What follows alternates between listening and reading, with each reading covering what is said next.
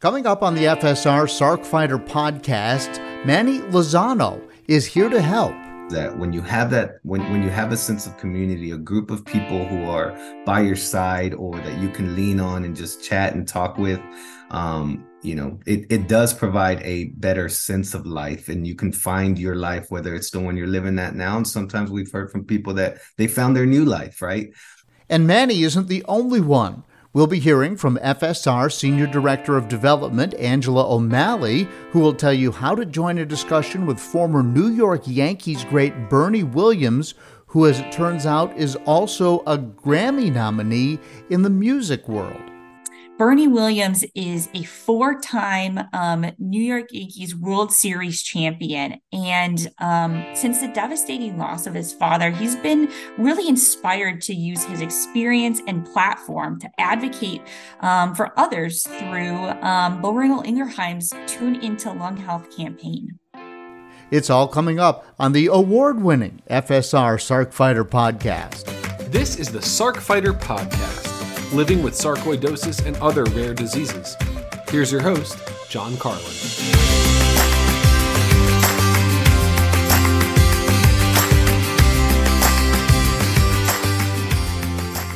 Hello and welcome to episode 99 of the FSR Sarc Fighter podcast. I'm your host, John Carlin. This episode is brought to you by aTyr Pharmaceuticals. To learn more about their new pulmonary sarcoidosis trial called EFZO-FIT, Visit stopsarcoidosis.org slash atyr trial, and there is a link in the show notes. I hope you'll check that out and become a part of that clinical trial and get all of us a little closer to having the first drug ever developed specifically for sarcoidosis. I'm also excited to tell you a bit about the FSR annual virtual global summit, actually, a lot about it today.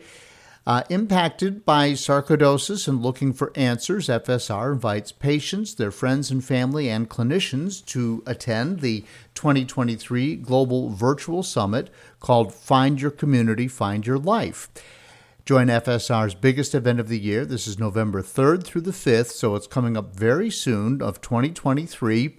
And you'll be hearing from some leading experts. You'll connect with others and get your sarcoidosis questions answered.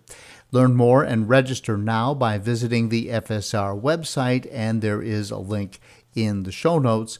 And if you just go to WFSR, WFSR, if you go to www.stopsarcoidosis.org, You can also find a link there as well as in the show notes. And I can tell you that I'll be moderating two events this year, and the first is kind of a big deal. I'm not I'm not lying about that. On Friday evening on the eve of the summit, I'll be moderating a discussion about how music therapy can be very helpful for people with sarcoidosis. And FSR will be presenting a man whose name that you probably will recognize as he was a big time baseball player for the New York Yankees. He played center field for the Yankees. He hit 287 home runs in his career. He was on four World Series championship teams for the Bronx Bombers, and he won four gold gloves. And I'm talking about Bernie Williams. In fact, the Yankees even retired Bernie's number, number 51, because he was one of the greats. And when you talk about the New York Yankees and you're one of the greats, that's saying something, right? Babe Ruth, Lou Gehrig, I won't even begin to go down Mickey Mantle. Um, I, I, I won't even begin to mention all of them. But in in a group of great baseball players, Bernie Williams is also considered one of the greats. Well, since his retirement, Williams, who is it turns out is a trained guitarist, and he's focused on, on music since his retirement. He's released albums and received a Grammy nomination. So he's not just a guy in the back room picking around on a guitar, right? He, he, he is really, really, really good. And Bernie's father, unfortunately, died of ILD. And so Bernie became interested in helping people with lung disease. And so he will be joining us to talk about music and helping out uh, and uh, I did speak a couple of days prior to this recording with Angela O'Malley of FSR about the event. And here's what she had to say about that evening with Bernie Williams. I want to bring in Angela O'Malley, who is the Senior Director of Development for FSR, and she is going to talk about this pre summit event that is going on. Which uh, which has a major celebrity involved. Angela, uh, first of all, thank you for joining me here today. And secondly, uh, tell everybody how exciting this Friday evening event is to lead up to the summit. John, thank you so much. We are so excited. We've never kicked off the summit before, and we thought, what better way to um, help kick off this really exciting um, weekend for the community than with an evening to find hope and inspiration through music featuring Bernie Williams. Um, this event is Friday, November 3rd, um, and will take place from 4 p.m. to 5:30 p.m. Central Time. Um, and is exclusive for summit attendees. And Bernie Williams is kind of a big deal. Uh, he's he's known a little bit in the music world, but he's better known for baseball. He is. He is a New York Yankees legend, actually, um, and also a Latin Grammy nominee. Um, Bernie Williams' life was actually changed forever when he lost his father or his hero to interstitial lung disease. Um, Bernie Williams is a four time um, New York Yankees World Series champion. And um, since the devastating loss of his father, he's been really inspired to use his experience and platform to advocate um, for others through um, Boehringer Ingelheim's Tune Into Lung Health campaign. Wow. So he is motivated, he wants to help. He's using his name uh, through through sports but he's also, you know, very highly thought of, obviously with a Grammy nomination in the musical world. And so, what is going to be happening is we're going to take a hard look at music as a therapy for people who are dealing with the stress of sarcoidosis. Yes. You know, we we surveyed our community, John, and found that the overwhelming response um, from our community was that music helps improve their mood and helps people cope with the um, negative feelings and anxiety uh, that they experience as a result of living with or um, supporting someone impacted by sarcoidosis. So if somebody's saying, "Wow, I I'm kind of uh, wondering how I could participate with this," or I, I, didn't know if I wanted to sign up for the summit, but I, now now that I know Bernie Williams is going to be involved and we're going to have this big kickoff, so how how do people sign up? What happens next for them? Yeah, absolutely. So people can visit our website, www.stopsarcoidosis.org, um, click on the main summit homepage and, and uh, learn more about um, registering for the summit there. But just a couple clicks and um, you can learn more and register for the summit. Once someone's registered for the summit, we'll be able to send you a um, specific invite to join this um, virtual uh, uh, celebration uh, and pre summit event the night before. Awesome, Angela. Well, I'm looking forward to being the host of all that. It's it's going to be fun. I get to virtually meet Bernie Williams too, which I'm very excited about. Yes, we're so excited to have you help guide the conversation, John. We've got um, an esteemed panel um, as well, featuring a clinician, a music therapist, a patient. We'll also have Mary McGowan, um, FSR CEO, join as well. So it's going to be a really robust conversation, and we can't wait. Yeah, an all star cast. So all star cast, exactly. all right, Angela. Thanks for joining me. Thanks so much, John. So, thanks to Angela, and I hope to see all of you at the Bernie Williams event. And then, just quickly, uh, I wanted to let you know that I'll be moderating moderating a panel discussion on Sunday during the summit, and I'm just so excited to be able to to play a part uh, with the Bernie Williams part, and then and with this patient panel discussion on Sunday. During that discussion, we'll be hearing from a diverse group of individuals like you who are navigating the complex sarcoidosis journey, if you want to call it that. And then we'll be listening to them talk about their stories, their experiences, and insights, and hopefully will help you gather some tools to help you navigate your own experience with sarcoidosis, kind of like what we do here on the podcast, except it'll be in a in a forum format, and I'll be leading that discussion, and we'll just be talking about uh, how sarcoidosis has affected the lives of different people who come from different walks of life. And that'll be on Sunday, November 5th from 11 to 12 Eastern Time. So I look forward to seeing you there as well. So please go and sign up for the summit just as soon as you finish listening to the podcast, or put it on pause, go sign up, and come back. But listen to the podcast. So, uh, just a couple of uh, life updates here in Roanoke, Virginia, the home of the Sarc Fighter podcast. It's mid October here in the mountains. The leaves are changing. It's going to be gorgeous here in another month or so. And uh, depending upon which tree you're looking at, it already is. But when, when all the trees on the side of the mountain start to turn, it's just simply amazing. Um, and I've always I've always thought of myself as an entrepreneur. Not that I've been great at it, but my mind is always scheming for something interesting to do that would make me all kinds of money.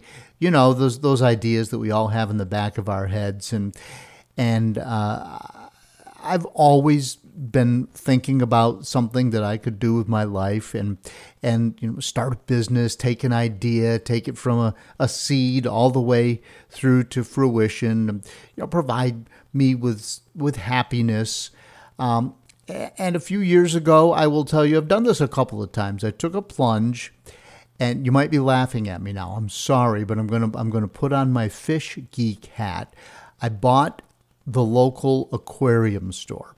And I don't know if I've talked about that on the podcast before, but I've had a passion for whatever lives under the water since I was a child. And that grew into me being an aquarium hobbyist, and I got more and more and more advanced and complicated with the aquariums that I kept. So now I keep very uh, sophisticated saltwater aquariums with special lighting and special filtration, and, and I actually have live corals living in my fish tank. And so um, I got really into it.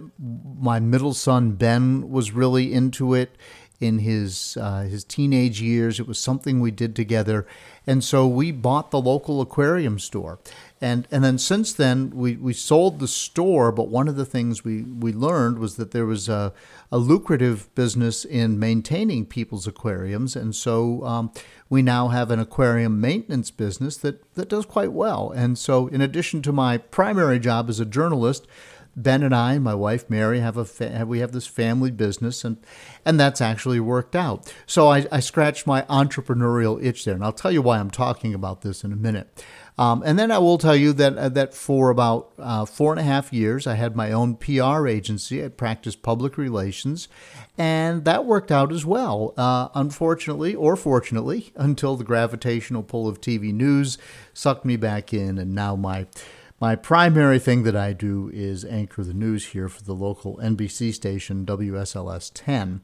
Um, but uh, I am talking about the whole entrepreneurial thing because I've been impressed with a couple of local people who have done it very well. And every year I work with Junior Achievement of Southwest Virginia to create stories about business people who have done well.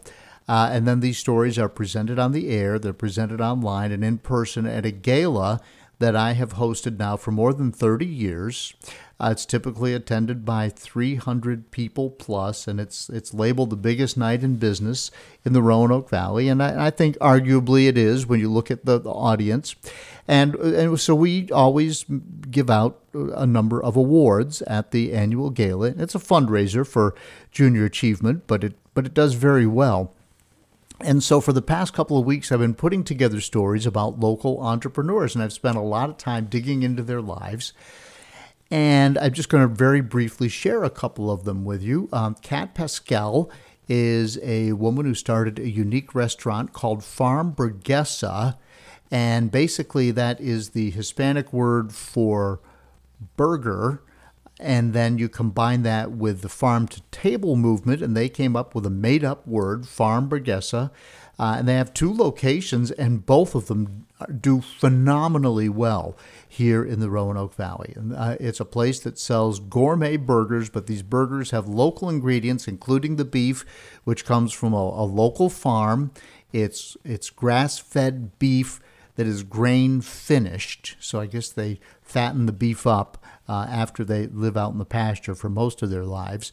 Uh, but then they take, uh, in the restaurant, they take unique Colombian inspired spices and flavorings. And these burgers are amazing. I, you, if you if you're going to vote for best burger in the Roanoke Valley, and there's a lot of options, uh, you may have never heard of Roanoke, but it's a beautiful little city here in in the uh, western. It's the biggest city in the western half of Virginia, uh, and and Farmburguesa has really taken off.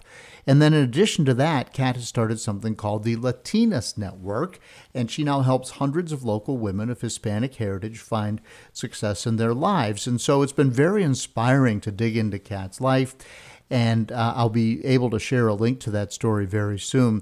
And I, I will also share that this is kind of cool. For the first time ever, Normally, we have staff from the TV station come and shoot these stories, but there is a very high end program here at the uh, at the local uh, school system uh, in Roanoke City Schools, and this story has been shot by high school students under the supervision of their teacher, who used to work at the TV station. He was one of our our top production people, and so it's it's it's going to be interesting for me to see the finished product, but I will be surprised if you can tell the difference between what these students are doing and what my professional team at the TV station are doing. I, am expecting that, that, based upon everything I have seen so far, that this is going to be an amazing story. So, local high school students, and then the story of Kat Pascal with her her restaurant uh, chain so far of two,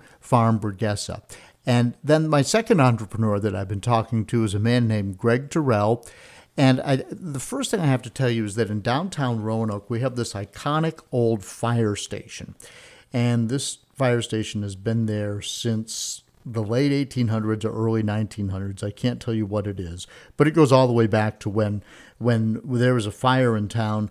They rolled out of there with a fire truck that was pulled by horses. Okay, that that tells you all you need to know. Well, the fire station is this beautiful building, and it's got that kind of iconic brick fire station look. Uh, it even had the poles where you know firefighters would sleep upstairs, and they would slide down the poles so they could initially go out with the horses, and then later go out with the fire trucks. And everybody wanted to save it, but nobody knew what to do with this historic fire station. And there had been several groups, developers who came through, looked at it, said no, looked at it, said no, looked at it, said no. In the meantime, the fire station is just sitting there in a prominent location in the middle of downtown Roanoke. So in comes Greg Terrell, and Greg's family has a history of making private label furniture at a plant right here in Roanoke. Of course, you know that. Um, going back to the George Bush administration, George W. Bush administration, um, we opened up our trade borders, became a world economy, and one of the things that our area lost here in Western Virginia was two things. We were we were big for textile manufacturing and furniture manufacturing. Well, all those jobs went to China or other places where labor was cheaper. But Greg's company kept on making furniture here in Roanoke, and you would never recognize the the furniture, but what they do is you may go to a resort and be sitting on furniture that was made here in Roanoke. Greg's company makes it, they sell it to another company that puts their label on it, and then it winds up wherever it winds up. But it's high end stuff. It, it, it's not it's not uh, it's not cheaply made. Let's put it that way. And and the, and he refers to his team as craftspeople, and they have the quality product to back that up. Okay, so he was doing that for a long time in the background. Well, he decided he wanted to be more public facing with his entrepreneurial spirit. So he has gone into Fire Station One and now opened up uh, furniture showroom in there, and, and, but this gets even better. There's a furniture showroom, and the name of the furniture is Texture. I'll put a link in the show notes. I think it's T E X T R. I, I don't want to get it wrong, or T X T U R. Um, but it's amazing stuff, and it's the kind of the kind of thing that you would put in your home if you were going to have it for a long time. It's not trendy, but it does have its own unique look. Um, and and uh, I'm not trying to sell you his furniture. I'm trying to describe it to you, but it's but it's very it's very interesting. And uh, I think if you looked at it, that you would understand what I'm talking about. But but here's what, what he's done on the entrepreneurial side. Lots of people have opened furniture showrooms. Well, they refurbished refurbished the fire station. Then he decides, you know what? We need to put a restaurant in here.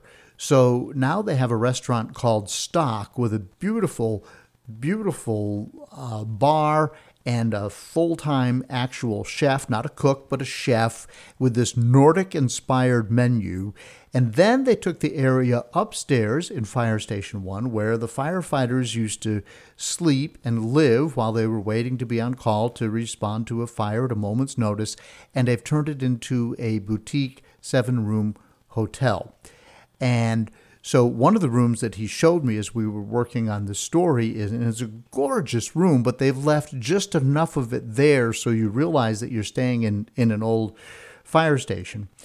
The, one of the rooms you can stay in is where they kept the hay for the horses. It was literally the hay loft, and there was this big hook on the ceiling where they would lift the hay up to the. Uh, it's either the I think it's the third story, and they would keep the hay in there to feed the horses. Now there's just enough feel of that in the room. It's the original equipment, but you you realize that you're in that room where they kept the hay for the horses. There, I mean, and there's no smell. I mean, everything is is gone. It is absolutely beautiful, and and this is a very expensive room, probably over three hundred dollars a night. Um, and so uh, this is it is a boutique hotel. But here's what he's made made work that I love on the entrepreneurial side, is that people come in to go to the restaurant, but then they can walk seamlessly into the furniture showroom and they sit on the couches, which are all set up to have conversations. So people be sitting there sipping their wine, eating their appetizers or whatever, maybe while they're waiting uh, for their reservation, or maybe they'll just come in and they'll get a drink in the bar, and it's a very, very extensive and beautiful bar, uh, and then just go out and sit with their friends and have a drink. But they're sitting on the furniture right? And it happens all the time. He tells me that people say, you know, I, I kind of like this furniture. I kind of like, like the look of this. I, and, and they'll go over and they will order furniture while they're sitting there having a drink or or if they come out of the restaurant they'll they'll they'll order the furniture or they'll stay in the hotel and they'll say you know what I loved my bed last night they'll come down and they'll and they'll make a furniture order so here is a guy who's figured out a way to refurbish refurbish a historic building in the downtown of the city, make it a destination attraction. It's a hotel, it's a restaurant, and they're making custom furniture and selling it, and that's all worked out very well. And so I've been diving into Greg's life and to Kat's life, and that's that's the big project I've been working on since the last time I talked to you here on the podcast. And I I, I love and recognize that entrepreneurial spirit, and I really, really um, just kind of fanboy for people who who do it well uh, because I've had that spirit, and yet I've I have not I've done it myself but most of my life I've been working for somebody else. That's how I've made uh, my living and supported my family. And then I've I, I, and I had done well with the public relations business, but um, for most of my life I've been working for somebody else. And I just really appreciate people who go out there and say, you know what, I'm going to do it. And I'm talking about that today because neither Greg nor Kat have sarcoidosis. Uh, but I admire the quality in people that keeps them innovating, driving forward, and making it all work. And that's not unlike what we're all doing as we try to overcome sarcoidosis, right? I mean, we have a setback, we have a challenge in front of us, but we're determined to press on with our lives to not just survive, but to the extent that we can to thrive. And uh, maybe you're trying to thrive with a new normal Maybe you're trying to redefine what success looks like, or maybe you're finding a way to get back to the best version of what always was. You know, I'm I'm arguably close to that, having been uh, in. I'll, call, I'll use the word remission. Uh, maybe I should say that my sarcoidosis is controlled, and I do have some some permanent damage. So I can no longer run and, and do the type of things that I, I once did. I don't play basketball anymore. I'm not I'm not nimble. I'm not quick, and I have to be careful. But you know, I am back to, in terms of my family and in terms of my professional career and and fitness wise, I've replaced running with riding my bike, as you've heard me talk about ad nauseum. I'm sorry, but I've made it all. I've made it all work and but I've I've done that kind of with that same spirit that comes from a part of my being that also appreciates entrepreneurs. And I think it's that spirit that makes a difference for all of us, and we need to recognize that. And and I, so I just like I like sharing that with you. I hope you find inspiration. And as soon as uh, I can release these stories, which have to be released to the public and at the gala first, I can give you a link and maybe you can just watch these little these little three minute segments and, and learn more about Greg and his furniture business and restaurant and hotel and, and Kat with Farm Burguesa because I really, really admire them for what they're doing. All right, listen, I hope you're enjoying the podcast and uh, I want you to uh, to help me reach more people. So please uh, sh- help me grow the show. Share it on your social media, subscribe, and give the show a five star review on Apple Podcasts or wherever you get your podcasts. All right, now getting back to that entrepreneurial spirit, my guest today for my main interview is Manny Lozano, Senior Director of Global Programs for FSR. He was in the Navy for 23 years as a hospital corpsman, and now he is in the medical nonprofit world helping guide the patient programs at FSR. He's only a few months into the job, and I wanted to give you a chance to meet him, hear what he's all about, and to learn about more ways that FSR can help you through Manny as you deal with sarcoidosis, maybe apply a little bit of that entrepreneurial spirit. And so Manny Lozano is coming up next here on the FSR Sarc Fighter podcast. I feel like a zombie, just feeding and stumbling.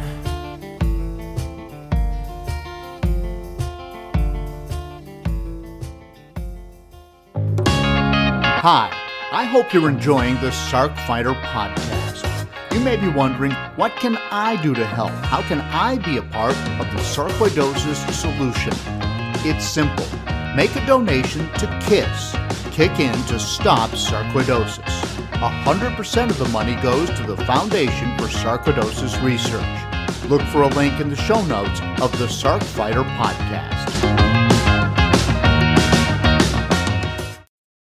Welcome back to the FSR Sarc Fighter podcast. Joining me now is Manny Lozano. His title is Senior Director of Global Patient Programs for the Foundation for Sarcoidosis Research. Manny, welcome to the podcast. Hey, thank you very much, John. Really appreciate it. Thanks for having me.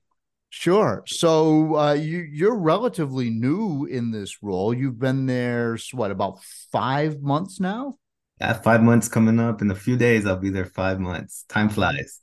So so you you have been drinking the sarcoidosis messaging like it like it's coming out of a fire hose and trying to absorb everything that our crazy world is. How are you doing so far? Uh, you know, I always say, John, um, um, you know, you just, uh, you know, you, we always start off with anything by dipping your toes in the water. And at some point, you just got to jump in, right? It's going to be cold, it's going to be warm, it's going to be deep, or it may be shallow. You just got to jump in, figure it out, stay afloat, and then uh, in no time with enough uh, treading water, you'll be swimming laps like uh, like you don't even remember when when when you were treading water. So uh, yeah, it's definitely drinking from the hot fire hose, but uh, it's exciting every day. I learn something every day, and that's all you can ask for is opportunity, right? So yeah, yeah. I'll tell you what, um, I um, I I really appreciate your ability to just sort of jump in and and get going with this. Uh, you, but you do have a background in health because you were in the Navy for 23 years. So, how do you go from the Navy to helping uh, a nonprofit foundation and all of us poor folks who are dealing with the effects of sarcoidosis? Uh, I appreciate you saying poor folks, but I'm gonna say the great folks, right? Um, so uh, I I'll be honest, I did uh, my time in the Navy, uh, 23 years, and I loved every minute of it. And along the way, I just decided to, you know, prioritize my family a little bit more. So that's what that that's what made me uh, transition there uh, earlier this year. And you know, I started off my uh, civilian journey as as the military folk like to say, um, you know, looking for work and kind of seeing what was out there. I also wanted to challenge myself. I do this to myself, so I'm I'm I'm I'm, I'm gluttonous for pain. So I do this kind of to myself, and I wanted to do something that was maybe a little bit challenging and outside of my uh, skill set um, as being a medic and and you know practicing medicine in the Navy. So um, I had some leadership stuff that yeah I really like to do leadership uh, type of management of people and programs and things. So I kind of had that going for me. So as I started looking for work, I I came across this uh, posting um, for uh, FSR, and um, as I started to just do more research, I just started to just kind of buy into a little bit more. Um, a part of that research was I found that there was over twenty thousand veterans that uh, are sar- diagnosed with sarcoidosis, and that really kind of drew me in. Um, as veterans, you know, are often forgotten, and similar to that, um, I saw that in the PACT Act uh, that came out uh, through the VA, sarcoidosis is actually listed on there as a condition that they're looking to maybe get some more, um, you know, funding and energy and and, and resources uh, poured into. So I maybe I saw that as an opportunity. I saw as an opportunity for me to maybe lend a perspective and a different um, point of view being a veteran myself um, and having you know, done some tours overseas um, to maybe you know just provide a different perspective than maybe the organization was or wasn't looking at um, and just kind of try to help that community aside from that the entire community with uh, sarcoidosis. But um, that's ultimately what kind of drew me in and then through the process you know interviewing getting to meet the team and the people i just I, I, I couldn't I couldn't stop. I had to get this opportunity. I, I, I had to, you know, I prepared as much as possible because I did not want this one to slip through my fingers. Um, as I found it an opportunity for them and an opportunity for me to grow and develop as well. So that's why, you know, and luckily, you know, everything worked out, and that's kind of why we're here.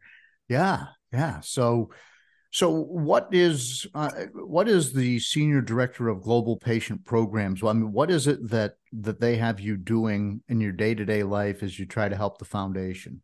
Um, so, uh, in, in this position itself is uh, a little bit new. In the past, uh, it was just a uh, patient programs director, um, but with the um, with the new uh, the FSR Global Sarcoidosis Clinic Alliance, you know, the organization strategically and from a, uh, you know, from a standpoint of making sure that they reach everyone in all communities. Um, I think the GSCA was stood up to ultimately try to be global at this point, right? Um, it says it in the title, and it's it's truly the initiatives and the projects that we're working on are focusing in that arena. So um, that's kind of what I do. I kind of help them develop strategies and and key initiatives and and sustain those strategies and initiatives to ultimately try to branch out, not just uh, serving the people within the United States, but also trying to have more of a reach in that global um, area uh, and, and environment. So. Um, it's a lot of work. It is a lot of uh, uh, you know things that go um, behind the scenes to try to make that happen, and it's ultimately it's you know chipping away at a big rock, right? You you, you got to start somewhere. Um, so I do a lot of that. Um, also, I, I, uh, you know, I lead a, a, a colleague of mine um, as as her immediate supervisor in the management of the day to day, you know, uh, functions within the organization, making sure our trackers are up to date, making sure that we are training new volunteers and that we're keeping up with the times as well as um, you know recruiting for the GSCA or recruiting for any of our other volunteer programs that we have within the organization and um, managing you know uh, events and um, projects uh, such as the summit, you know, um, in-person event like one that we kind of got coming up in March. Um, so a lot of work around the clock type of work, um, but nonetheless, uh, you know, I'm blessed to have this opportunity, and but that's kind of what I what I do here, and I, I answer directly to Mary, our CEO, and any of her initiatives or or organization um, guidance um, uh, in, support of our mission, which is ultimately to find a cure. I kind of just get out there, saddle up, and you know try to do the best that I can, put the best foot forward. Yeah, well, I'll tell you what. So I appreciate because you and I interact uh, fairly regularly um, because you are the staff person who uh, helps the um, patient advisory committee, uh, of which I'm a member. And I want to say thank you for for keeping us on track, keeping us going, and asking our opinions about some of the different things the foundation is doing. So. So, so thank you very much for that. Um, I want to circle back a little bit because, um, first of all, I am remiss in not having already said thank you for your service. Uh, that not a problem. It was an honor to serve. So thank you, John. I appreciate that. Well, I tell you what, I have a ton of respect for those of you who who have served in the military and gone. And you mentioned you did a couple of tours. Where did you go? Um, aside from just uh, you know, country X, Y, and Z, I think we'll leave it at that. Uh, I did do a tour, uh, a boots on ground tour with uh, the Marines in um, in Ramadi, Iraq. Uh, that was back in 2007, I believe. Uh, wow, time flies, right? Yeah, um, yeah. So I got to do a uh, combat tour with with the Marines in in, in Iraq, um, and I've you know visited. I've also had opportunities to not be in combat all the time. You know, I've gotten to see Asia, Europe, you name it. I think I've hit it, um, and it's it's been a, a blessing. Um, nothing that I would ever saw myself doing when I was 18 years old, but so glad that I made that decision. Um, and aside from you know getting to see all these countries and getting to do all these tours and deployments overseas, you know, ultimately met some great people along the way, um, and you know has led me to kind of putting myself in a position to be with this organization. So I think that that's uh, you know, I can look back and say that that decision was not a bad one. So, yeah, uh, that, that I'm I'm really envious of that. I tell you what, you know, you guys, you've you've seen so much. You mentioned you did the combat tour. You're a Navy guy. I mean, were you were you on the ground or were you on a ship when all that was going on? Yeah, so it's a little fun fact. Uh, I'm glad you asked that. Uh, so the Marine Corps, um, um, they are Department of the Navy. They will never tell you that, right? Or right, when you right, tell them, they'll say that they're the men's department, right? It's a little running joke uh-huh. inside the military. Um, but they do not have medics of their own. So they um they basically take the medics that the Navy trains um and you know gives them a little bit of extra field uh, medicine um um, schooling and and and um, um, training, and we actually support Marines as well. So we're Navy medics aren't just on ships or submarines or any of the other units. We also support the Marine Corps. So when Marines need medics, um, we get assigned to Marine units as well. So so, so you were on the ground then? Oh yeah. I mean, were you, were you supporting firefights and so? Oh yeah, definitely boots on ground. I was there. Man, so so you're you're the guy that when if a soldier gets wounded, they bring them to you. Uh yeah, so yeah, they call us doc, right? It's a term of endearment, but it's a term of respect that you kind of have to earn with those guys by doing yeah. the things that they do and and you know, breathing the air that they breathe. Um, but once you get that title, you know, it's one that comes with a lot of responsibility. But yeah, um, we're the guys. We're it. wow, wow. So uh, now and now you are living in Missouri, right? Uh, yep, correct. And and so you you're able to work remotely with FSR. I guess you know the the pandemic. I I think it's a blessing to be able to work remotely. I think I would really enjoy. You know, I'm sitting in my home office right now. I've got my fish tank behind me. My dog Dougal is sitting on the chair, and you know, I'm just very comfortable. I'm very happy. I'm not dressed up. Um, it's it's nice to be able to just work from home, isn't it? In terms of your family life and your work life balance. Uh, it's great. It, I, I can't can't deny that. I used to like I used to tell people I used to be gone like eighty percent at least at my last scene, I was gone 80% of the year. So there was far and few times that I got to see my family. So I get to see them every day. I could take my kids to school at, you know, from time to time, like these things, these moments uh, that, you know, people may take for granted, um, you know, that I just see as like blessings and just, you know, things that I got, I, I missed out on for, for a lot of their lives. So um, I love working from home. I appreciate this opportunity. I, that's why I sometimes work so hard. I don't want this one to go away. So there you uh, go. Very much so.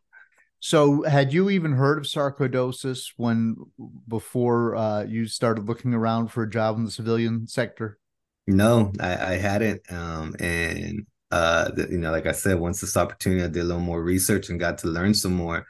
That was one of the the attractions, right? Um, because if I hadn't heard of it, and I was a medic, right? I was a mm-hmm. clinician as well, right? Um, if I hadn't heard of it, who else hasn't heard of it? And how do we, you know, try to spread that message and get the word out, right? Um, I think FSR is leading the charge in that um, front. Um, lot, still a lot of work to do, and you know, I'm appreciative of the opportunity to help them, you know, in that charge and in that fight to get the word out. Um, I think we're getting there. The time is now for sarcoidosis it's said all the time, but we are making some big strides here in this space and very exciting times right now. Yeah. All right. So so now you're you're working on the summit, which is coming up. Uh, so let's first of all, if people listening are not aware of the the FSR summit, why don't we just give a broad overview of what that is, and then we'll talk about some of the different things you're working on. How's that sound? Sounds good. All right, perfect, John. Um, so yeah, so uh, you know, for everybody, um, just the FSR Global Sarcoidosis Summit is this is its third uh, version of the event. Um, this started back uh, three years ago. Um, it is our largest event in uh, within the organization that we offer to not only sarcoidosis patients but care uh, caregivers, loved ones, supporters, uh, people living with sarcoidosis, um, also clinicians. We offer this to them as well. It is our largest event. It is if you've ever been to a conference, um, I just like to describe it like that. If you've ever been to a conference in person, it's literally a conference, but just be, through a, a, virtual platform. Um, so, uh, with that being said, if you know you, we have some sessions that we offer. I believe this year we're offering 16 different sessions um, that'll uh, provide you with different topics and and discussions um, within those sessions. Um, we're providing some interactive opportunities throughout the event to just kind of come together and have open open discussions via Zoom rooms. Um, with some other people who are going through the same journey you are and or are supporting someone going through the same uh, journey you are uh, we also have some opportunities for chat boards. We have virtual booths, just like you would at any in-person conference. Uh, I want to say right now we're at over 25 of our GSCA members who have um, said that they will be providing a virtual booth at, at this event. We also so what, have- what would that be? What would be an example of, of a booth? Perfect. That's a great question. Um, yeah. So booth will have anything from you know information about the organization itself that's providing that booth. Um, if they're providing any support groups and um, within their uh, their specific clinics, if they have any information, if they're doing any walks coming up, if they're doing fundraising events, um, if they uh, you know some of their providers who are uniquely focused on um, sarcoidosis, um, they will be providing that type of information. Also, points of contacts with people who you can contact within that organization if you'd like to start looking at receiving some care there and or you know jumping on one of their support groups. Some of our volunteers information will also be on that information because through the gsca our volunteers are um, a part of those clinics uh, to an extent. They're not staff members, but they are volunteering specifically for that clinics, and they're the ones who manage and run support groups and some of the outreach events that are happening within that clinic or that area uh, where that clinic lies in. So um, that's some of the information that's going to be happening uh, with those uh, virtual booths. So it's a lot of uh, you know, extra tools for your tool belt, as I like to say. So bring your tool belt, and by the end of the event, you're going to have a pretty full tool belt um, of information um, that you can take forward uh, to, you know, better support your care and your journey. Yeah. So, and I've looked at this uh, uh, quite extensively, although just not in the past few months. So I'm I'm doing this a little bit from memory, but I've been a part of the last two summits. Um, and so, so if you go to a conference, you'd be walking down a hallway in a hotel or conference center, and the various groups would have their physical booths set up, and you'd stop by and you'd chat with them, and you'd look at their literature, you'd take a sticker or a pen or you know something that they might be handing out, and um, and and you'd get to know a little bit more about them. So uh, virtually, when you do that, you look at this uh, a screen full of essentially tiles that you can click on. And when you mm-hmm. click on that tile, oh, there's XYZ pharma company, right? And they're telling you about the latest research that they're doing with a specific drug or clinical trial or that sort of thing. Um, or if it is a clinic and people are looking for a place for care, um, then and you've got multiple clinics set up, right? And these are all part right. of the the the global sarcoidosis network. Uh, that's, I, I, that's a long term. Uh, what is what is the specific term? I know I didn't get it right. No, that's fine. Um, it's the Global Sarcoidosis Clinic Alliance. Clinic Alliance. Yeah. yeah. So, and with so basically hospitals that specialize in sarcoidosis are we've created this alliance. Uh, FSR has, and and you've got a lot of those already lined up to uh, to answer patients' questions, and so somebody can come by and they can chat and they can see what's going on, right? And choose. Yeah, I'll, I'll, because so many people come on the podcast and they say, "I there's no doctor in my area that specializes in sarcoidosis, that, that or or that has even heard of sarcoidosis." So, I drive personally me seven hours to go to Cleveland to the Cleveland Clinic because that's where I found the specialty care that I felt like I needed and wanted. Um, and and there's a lot of people out there looking for that connection with somebody that really knows what's going on with sarcoidosis. So so that's one opportunity for patients. And then then we've got three days of programming uh, that we could talk about. And I know that I'll be uh, hosting a special session on Friday night and then also hosting the patient panel discussion uh, with three other sarcoidosis patients. And that'll be Sunday, November 5th from 11 to 12 Eastern time and just talking to talking to patients about what their life is like with SARC. But what else can people expect if they sign up for the conference and they then they spend the weekend attending virtually? No, that's perfect. Um, yeah. So, I mean, uh, aside from those two uh, highlight points, um, this uh, that you mentioned, John, um, this year we wanted, uh, we, you know, we we we look at and we change the theme every year. This this year's theme is uh, find your community, find your life. Um, and that was uh, that was not something we just pulled out of the air. You know, a lot of work went into that um, through the patient advisory committee, right, and some other committees as well, um, as well as you know extra conversations within the organization and um, you know that was is the theme that we landed on. Um, and because we we understand the power of community right? Um, um, while you know community ultimately you know right now there is no cure for sarcoidosis and while community won't give that to you it but what we found through research and through some of the uh, um, um, um, things that have been published out there is that when you have that when when you have a sense of community a group of people who are by your side or that you can lean on and just chat and talk with um, you know it, it does provide a better sense of life and you can find your life whether it's the one you're living at now and sometimes we've heard from people that they found their new life right um, by just joining or becoming a part of a community. So with that being said, we focused a lot of our topics that are going to be uh, that we're going to deliver throughout the two and a quarter day event. Um, and we focused on that. We really went in. We did a lot of work to really bring some of these topics to light. Uh, to to light. So um, some of the topics that you know we'll be having this year is uh, you know unique ones that we've never had in the past, um, such as like find your veteran community right? That topic itself, well, it's not find your veteran uh, community, it's find your first responder community that's going to fight, focus on veterans and uh, um, first responders.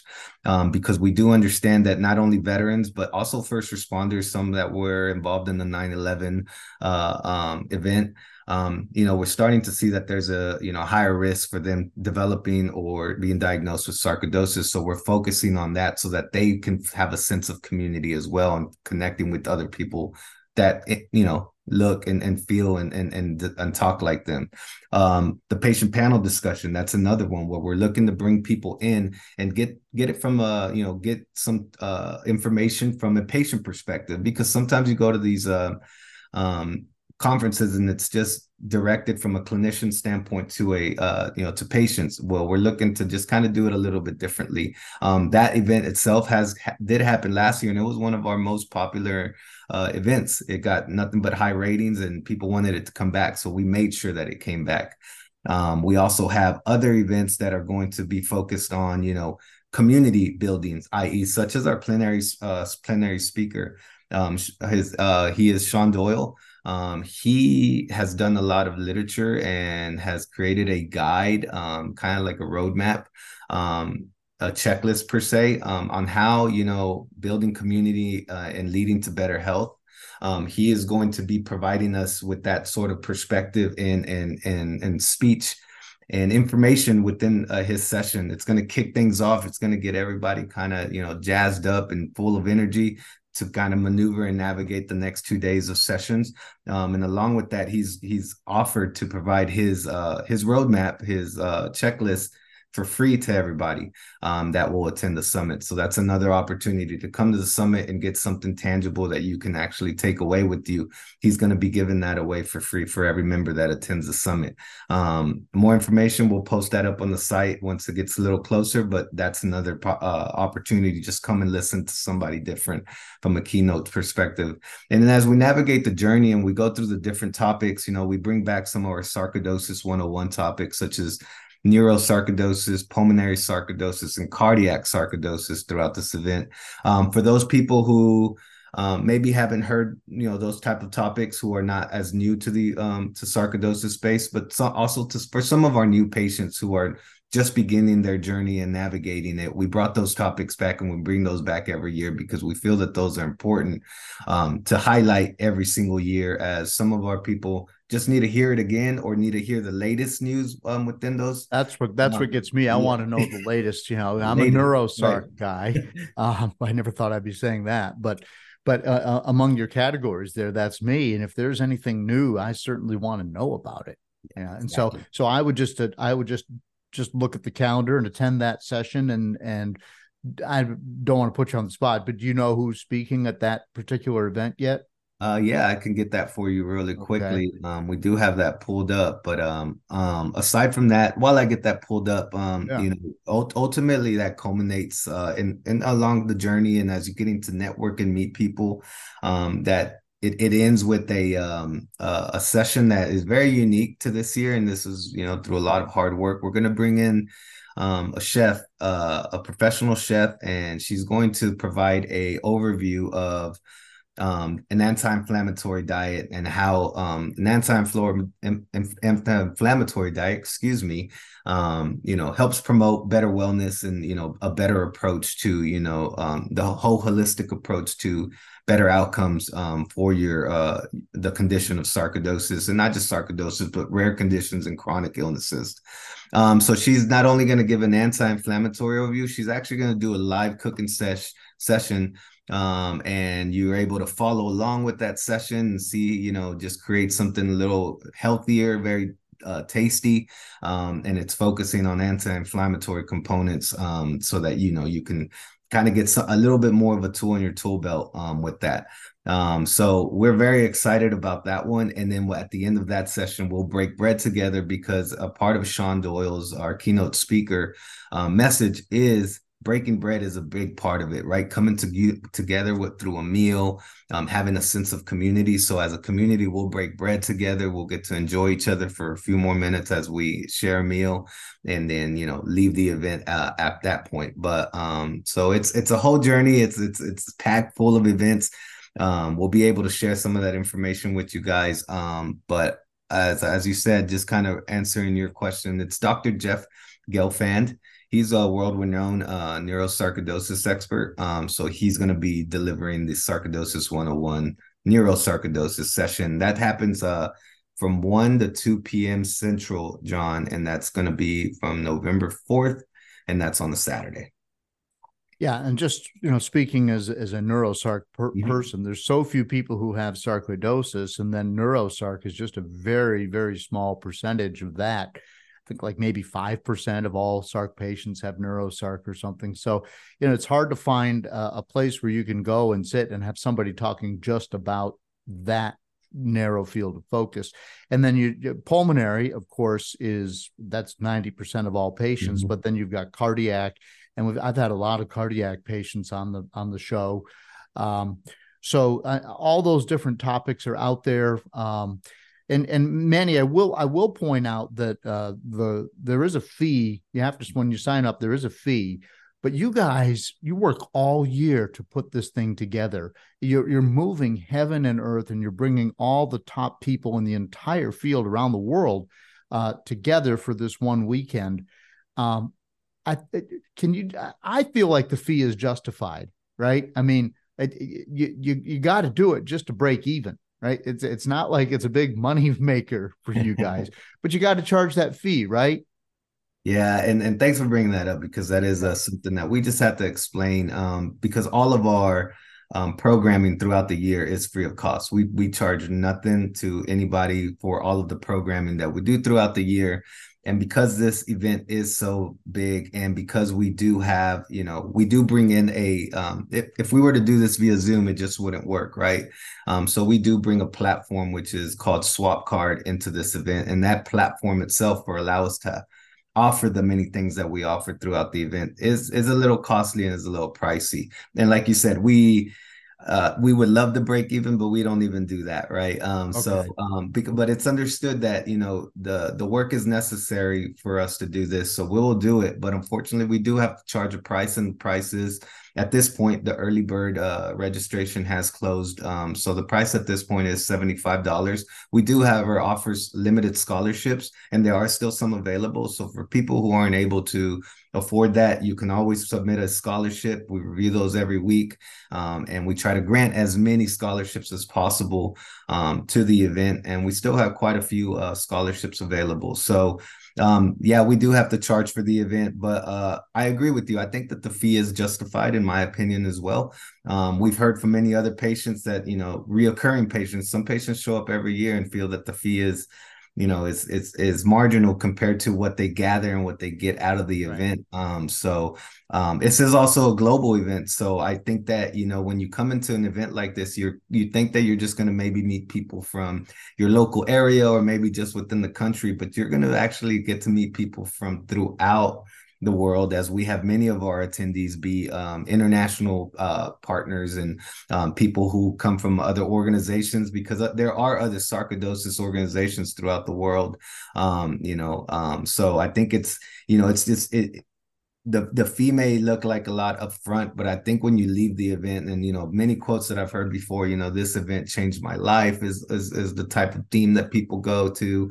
Um, you know, I will attend year after year, and we see those reoccurring members come back. Um, so I think it is definitely um, uh, something that you know we we try our best to not raise the prices, and we actually kept at the same prices last year for this year.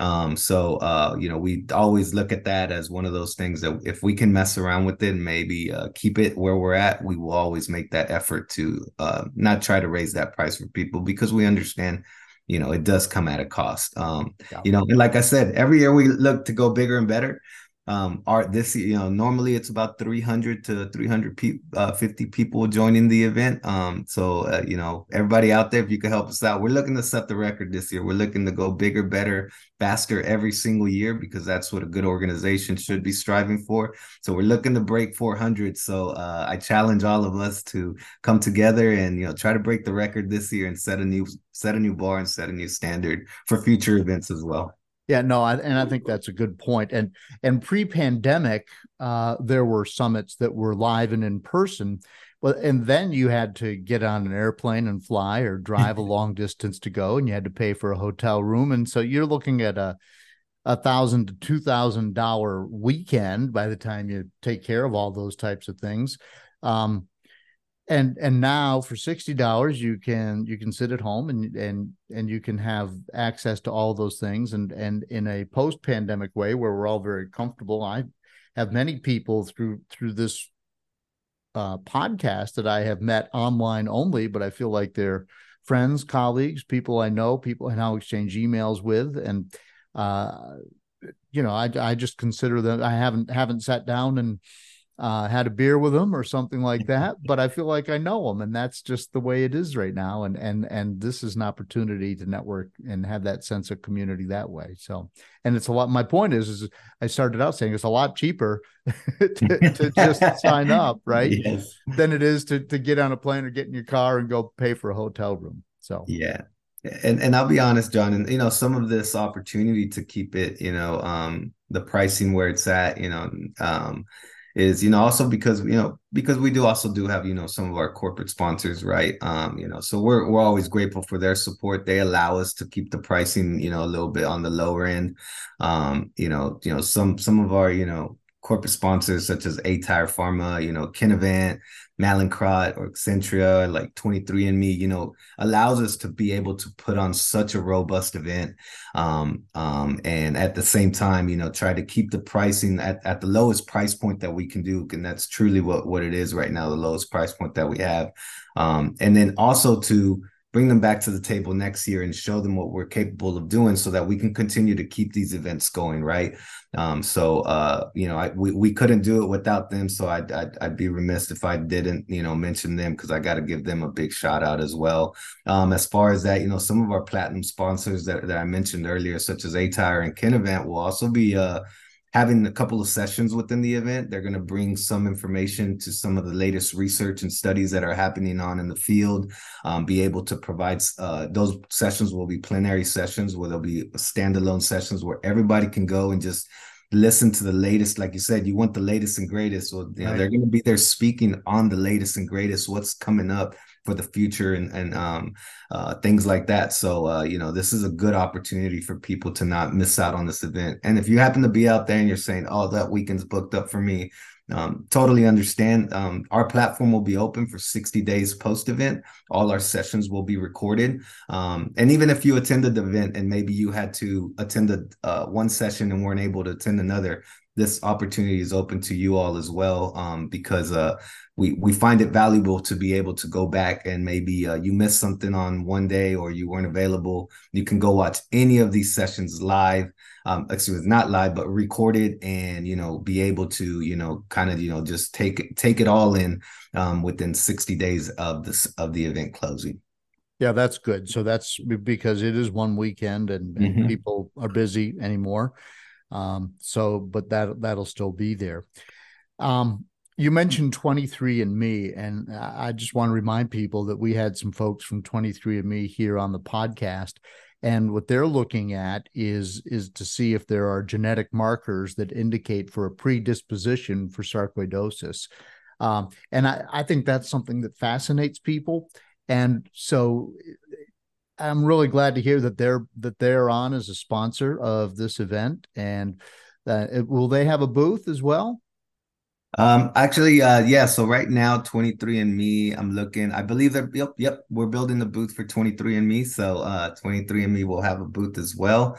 Um, I'll uh, Angela and Stacy, you know, that are part of our team, are you know working diligently to uh, build all these booths and create the most uh, informative information. But to answer your question, yes. Yeah. Well, just you know, that's the kind of thing yes. that that FSR is facilitating and uh, I just want listeners, uh, you know, maybe they've only listened to this one podcast for all I know. I mean, we, we tend to have a lot of return listeners and, and thank you listeners for that. But, um, but that's just the type of thing that without FSR, you don't galvanize all these different groups that are coming at this from so many different ways. Yeah, you you've got aTyr and event who uh, I'll, I'll repeat their names because they sponsor the podcast um, in return for for uh, that's that's part of their deal with FSR, and and I'm happy to help out as a volunteer. But um, if it wasn't for FSR, all these different groups would not have a place to just sort of gel and come together. And now, when we have the summit, then then they come together with the patients as well, and, and it's just something that has to happen, right? I mean, it really makes it all work.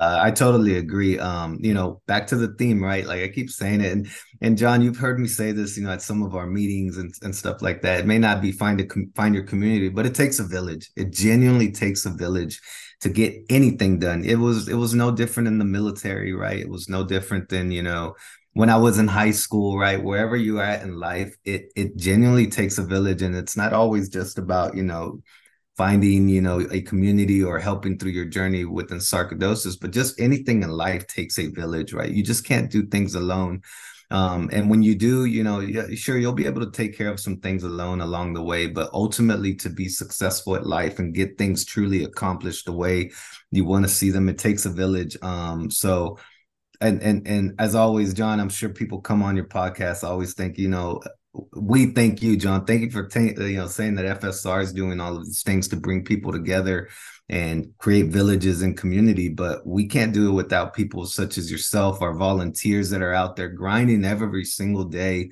Um, um, um, you know, and and putting out, you know, informative um doing outreach providing as much information to people. You use your platform to you know also raise awareness. You know you you you work like you said earlier till 11 o'clock at night right? No different than anyone else you know. You do it to yourself because you have a passion for it um and that's why you know we were very grateful um for those of you who don't know out there uh we were able to uh, you know honor John um, uh, bat this past May um, during our inaugural uh, awards gala um, for the organization. So it's the first of its kind. It was an amazing event, and we were able to honor John um, during that event for all of his relentless efforts and work and you know um, um, his platform and everything that he does for the community. So um thank you for saying the words that you said about us, but I I, I can't miss the opportunity to say thank you to you, John. I mean you you are a pioneer you're leading in, in, in ways that you probably don't even uh, think you're leading in but uh, we we we would be uh, we would be wrong if we didn't take this opportunity and every opportunity. Also thank you to you and also out there to thank you to all the volunteers and the people who are out there doing the real work right? So right. thank you for that. Right right. Well again and and, th- and thank thank you for saying that manny. Um again i'm just a guy sitting in what uh, was my son's bedroom before he went off to college and graduated, raised a family, and you know, uh, and, and I've got a a little bit of a background with uh, with broadcasting, and so um, I set up a microphone, a podcast studio, and started talking to people about sarcoidosis, and that's that's really all I do. Uh, uh, but uh, I'm glad to see that people are interested and and that they're listening, and and and thank you again for the award. So if people want to sign up for the summit and I, I, know i'll put a link in the show notes but let's say they're listening right now and they just they're so excited about our conversation they want to do it right now before they forget and i think they should. What do they do? Uh, so you can uh, please just visit uh, stopsarcoidosis.org forward slash summit dash 2023 forward slash. That's again stopsarcoidosis.org forward slash summit dash 2023 forward slash. And then it'll get you to the link um and like i said in this link uh you will also be able to purchase your ticket. And if you'd like to uh apply for a scholarship there's also a register here button that will mm-hmm. allow you to do that as well. So that will give you uh, a break on the cost to get into the summit. Yeah so just it'll, it'll, it'll be no cost to you if if you're granted the scholarship it'll be zero cost to you. Well that's good because you know there are a lot of people who you know, they're, we we hear about people who don't have the money for for daycare, you know, for childcare, right. so they can go see their doctor. That's right. right. So they don't go. Uh, and and money is an issue for people, and so um, but but we want you know those people have sarcoidosis too, and so if you were able to uh, provide those scholarships for those folks, that's that's really good.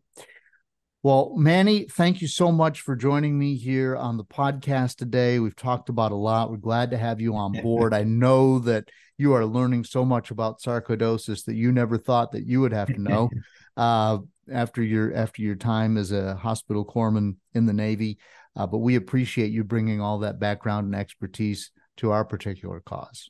All right. Well, I appreciate uh, people like you, John, and you know everybody out there. Um, I always say this, um, and I genuinely mean it. Um, uh, you know, nobody works for me, right? You guys don't work for me. You know, I work for you. So if there's anything out there we can do for you from an organization standpoint, please don't hesitate to reach out. Google the Foundation for Sarcoidosis Research. You know, there's an info app button. We will make sure that your questions get answered. Um, and thank you, John, again for having me on your podcast, uh, for probably taking time out of your busy day to have me on here. Um, and if there's anything we can do, please don't hesitate to reach out. Um, we'll be here for you, each and every one of you. Thank you.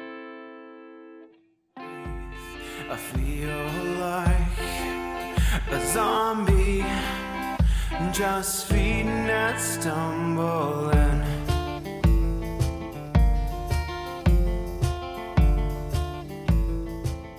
So, some great takeaways from Manny's discussion. First of all, Manny, thank you for your service. I always like to say that to our veterans.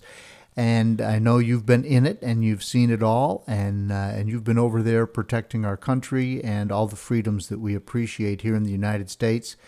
And when you look at what's going on in Israel right now, uh, you just really appreciate the lives that we have here. Uh, in the United States, and that uh, that is not free. As they say, freedom isn't free. So thank you for your service, and thanks for helping guide all of us in our journeys, and for helping set up a, a network of places where we can turn to help if we're needed through the Foundation for Sarcoidosis Research. The official Sarc Fighter song is called Zombie by Mark Steyer and his band, the White Hot Lizards. Mark is a fellow Sarc Fighter. The story behind the lyrics is episode 12. We release the episode, uh, the podcast, every other Monday. As I'm speaking today, yes, he is there, my trusty dog Dougal. My boxer is curled up on the chair in my office, and Dougal makes my life so much better. The backstory to the founding of the Foundation for Sarcoidosis Research is episode 11 with Andrea and Redding Wilson. Don't forget to follow me on social media on Facebook and Instagram and Peloton as Sarcfighter. My cycling blog, Carlin the Cyclist, has a section called Cycling with Sarcoidosis. I am way overdue on writing a cycling specific blog post, and I will get to that as soon as I can. But there's some historic stuff in there, especially when I was going through it. And if uh, if you're a fitness buff and sarcoidosis has given you a setback, maybe you'll find some inspiration through my blog. Also, if you're new here and just trying to figure out what sarc is, try listening to episode two with Dr. Simon Hart. My episode, my story is episode one. I always like hearing from you, so please send me an email it's in the show notes. I always like hearing from our, my fellow SARC fighters, and uh, maybe I'll read some of your story on the air. Uh, so please do send an email, carlinagency at gmail.com. And until next time, keep fighting.